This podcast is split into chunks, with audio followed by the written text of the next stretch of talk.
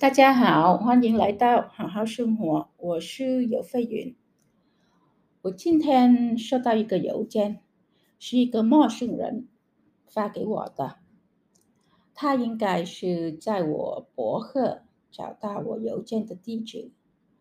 他是一个全职太太，不过在家待久了，他觉得自己很落后，什么都不懂，外面的世界。什么都不理解，啊，连跟丈夫和孩子们聊天也聊不来，因为自己没知识，啊，也没工作或者社会经验，所以没有主题跟丈夫和和孩子们聊天。她知道全职太太也是一种职业，做起来也很辛苦，啊，她也知道她的工作很重要。如果没有她在家一切的安排，丈夫和孩子们啊都不能安心的好好的工作和学习。什么做太太呀、做母亲的大道理她都懂，但是她还是觉得啊有点不舒服、不高兴。这样下去，她会不会变成一个做饭机呢？或者一个做家务的机器人呢？他觉得这样下去，啊，也他也没了价值，下半辈子他不会不知道会怎么过，而且呢，这样下去，她什么都不会，啊，怎么可以跟丈夫出去参加社会活动呢？去了，没什么，没什么跟人家交流，不去呢？让丈夫总一个人出去也不是个办法。如果丈夫看上别的女人，那怎么办？想来想去，都觉得继续做一个全职太太也不行的。孩子们上了学，有很多地方，很多知识啊，她也帮不上忙，聊也聊不来。这样下去呢，对孩子们。会越来越疏远的，怎么行呢？啊，这样左右两难，两难，对自己没有信心，对家庭也不是个理想的安排，怎么办呢？想来想去，他觉得自己还是要创造自己的生活和职业，这样他才可以不断的更新自己。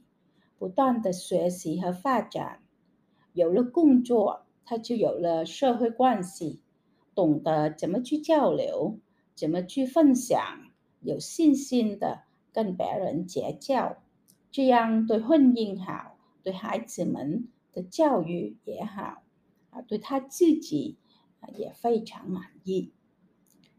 上面呢都是他自己的计划，但是。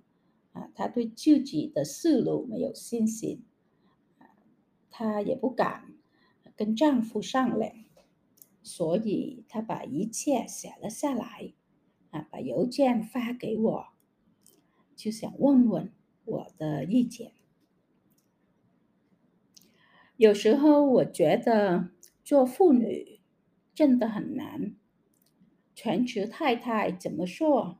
也不是个被供认的职业。工作虽然很辛苦，但没人理解，没人上看得上。久而久矣，大家都认为你既然很懒，对自己没责任，总要靠丈夫来养活自己，这样的生活真没意思。人家看不起你。家人慢慢的也看不起你，慢慢的你就变成一个没声没脸的影子，一直活在没人注意的角落。